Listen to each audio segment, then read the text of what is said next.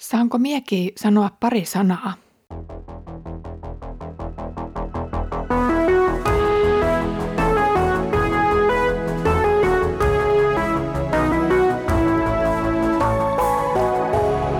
Kirjoitusten pauloissa. Tervetuloa mukaan Kirjoitusten pauloissa podcastiin. Olen Iida Halme Etelä-Saimaan kansanlähetyksestä ja luen kanssasi apostolien tekoja.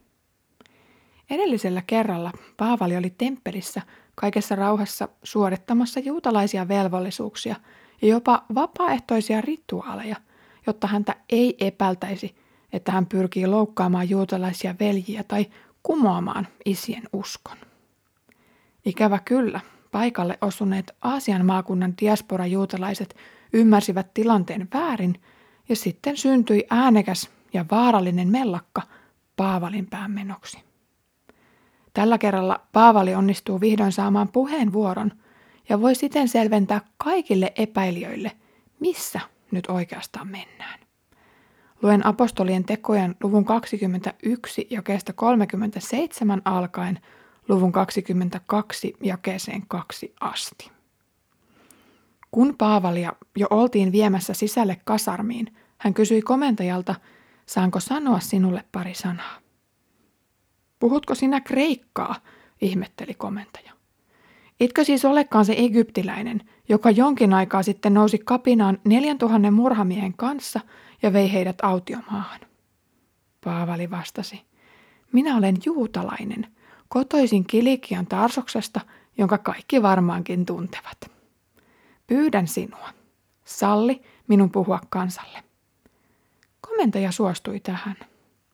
Paavali asettui portaille seisomaan ja viittasi kädellään, ja kaikki vaikenivat. Hän alkoi puhua heille hebrean kielellä. Veljet ja isät, kuulkaa, mitä nyt sanon puolustuksekseni.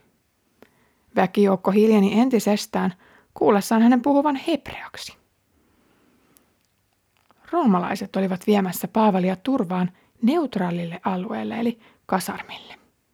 Sinne ei liioin kuohuksissa oleva väkijoukko pääsisi Paavalia runtelemaan, eikä tämä toisaalta pääsisi karkuteille, mikäli hän osoittautuisi vaaralliseksi rikolliseksi.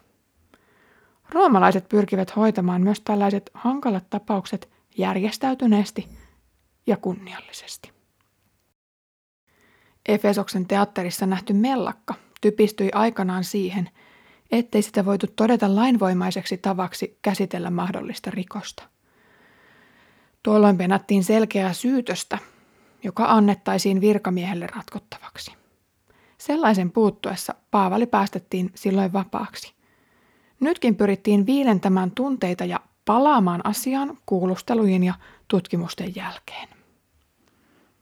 Tähän asti Paavali on ollut tässä tapahtumaketjussa kuin räsynukke. Hän ei ole päässyt aktiivisesti vaikuttamaan tilanteeseensa.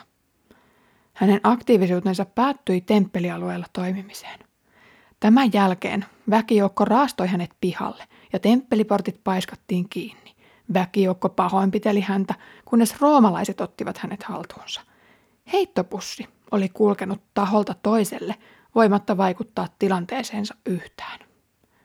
Nyt Paavali saa vihdoin aktiivisen roolin ja otteen tilanteeseen päästessään keskusteluetäisyydelle komentajan kanssa. Komentajan puhuttelu kääntää tilanteen etenemisen. Paavali muuttuu passiivisesta hahmosta jälleen omaksi aktiiviseksi minäkseen. Paavalin kielitaito yllättää, kun hän puhuukin roomalaiselle virkamiehelle valtakunnan hallinnollisella kielellä kreikkaa. Hän osoittautuu sivistyneeksi mieheksi. Sitä ei joka mies osannutkaan. Maalaiset ja rikolliset olivat tuon taidon ulkopuolella ja sitten passiivisessa roolissa yhteiskunnassa. Paavali ei olekaan niin turha tapaus kuin mitä oletettiin ensikohtaamisen perusteella. Roomalaisella on onneksi riittävästi jäitä hatussa ja hän ottaa Paavalin pyynnön vakavasti. Hän toki yllättyy melkoisesti miehen puhuessa kreikkaa ja kummasteleekin, etkö olekaan se egyptiläinen kapinallinen. Paavali laukoo nyt totuudet pöytään. Minä Olen kotoisin kaikkien tuntemasta Tarsoksesta, enkä mikään tuppukylän kasvatti, enkä varsinkaan rikollinen. Minä olen sivistynyt Rooman kansalainen. Asiallinen puheenvuoro herättää komentajan luottamuksen. Niinpä Paavali saa tilaisuuden pitää todistuspuheenvuoron tuossa noin keskellä valtavaa ihmisjoukkoa, jossa kaikkien huomio on kiinnittynyt jo valmiiksi häneen. Todistuspuhe kuullaan muuten seuraavassa jaksossa. Mutta ennen kuin Paavalia vietiin telkien taa, hän sai siis mahdollisuuden puhua kaikille koolla oleville ja heitähän oli iso joukko. Elettiin parhaillaan vuotuista suurta juhlaa, johon matkattiin pitkienkin etäisyyksien takaa. Kasarmin seinien sisäpuolella hän voisi varmasti myös todistaa Jeesuksesta, mutta kuulijakunta olisi paljon pienempi. Se, onko tämä joukko nyt vastaanottavaisella kannalla, ei ole täysin varmaa, mutta Paavalin elämäntapaan kuului Jeesuksen puolesta puhuminen. Miksi hän ei siis tekisi sitä nytkin? Varmasti tästä on oma etunsa evankeliumin etenemisessä. Paavali siis viittaa kädellään, ja sitä sun tätä huuteleva kansanjoukko hiljenee. Hän nousee rappusille, siis muita ylemmäs, jotta hänen äänensä kantaisi sen ison joukon yli, kun tähän herätyskokoukseen ei oltu vielä ehditty virittää äänentoistoa ja värivaloja ylistysbändistä puhumattakaan. Mitäköhän väkijoukon mielessä liikkui? Odottivatko he Paavalin pyytävän anteeksi kaikkea sitä oletettua juutalaisvastaisuutta, jota hänen luultiin edustavan? Oliko joku ehkä innoissaan päästessään vihdoin kuulemaan henkilökohtaisesti tuon tunnetun takkinsa kääntäneen fariseuksen puheita? Oliko joku kuullutkin häntä jonkun lähetysmatkan yhteydessä ja jäänyt pohtimaan sanojen mielekkyyttä? No osa ei varmaankaan edes tiennyt, mistä Paavalia syytettiin, mutta oli joutunut tämän joukon hurmioon.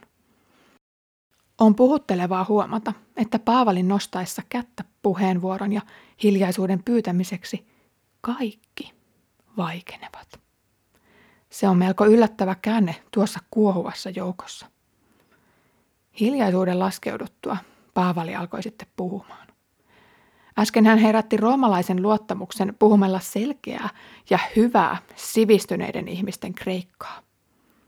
Nyt hän ottaa toisen valttikortin taskustaan ja alkaa puhua yleisönsä arvostamaa ja rakastamaa isien ja äitien kieltä, hebreaa.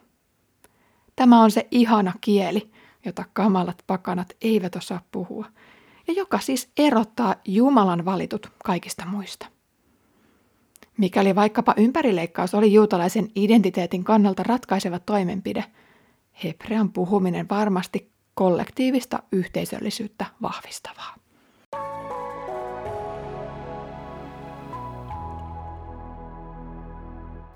Väkijoukko vaikeni entisestään kuullessaan Paavalin puhuvan hebreaa. Sehän oli kaikkien Jaakobin poikien oma kieli, jota eivät egyptiläiset, babylonialaiset tai kreikkalaiset puhuneet. Paavali aloittaa puheen vielä alle viivaamalla heidän välistä yhteyttään. Nämä kuulijat ovat hänen veljiään ja isiään. Paavali ei ollutkaan ottanut hatkoja tästä perheestä tuhlaajapajan tavoin, vaan mieltää edelleen itsensä osaksi tätä pyhää kansaa. Meidän veljemme ja poikamme ei voi olla niin paha kuin väitetään. Näillä lyhyillä kreikan ja hebreankielisillä repliikeillään Paavali osoittautuu sekä mallikelpoiseksi roomalaiseksi että juutalaiseksi. Niinpä hän pääsee puolustuspuheensa alkuun. Kuulkaa, mitä sanon nyt puolustuksekseni, ja väkijoukko hiljeni kuuntelemaan. Ja kiitos sinulle, kun hiljenit tänään kuuntelemaan kirjoitusten pauloissa podcastia jälleen yhden jakson verran. Tällä kerralla Jerusalemin temppelin edustalta monien ennakkoluulojen takia kiinni otettu Paavali saa herätettyä edes hippusen verran roomalaisten ja juutalaisten luottamusta.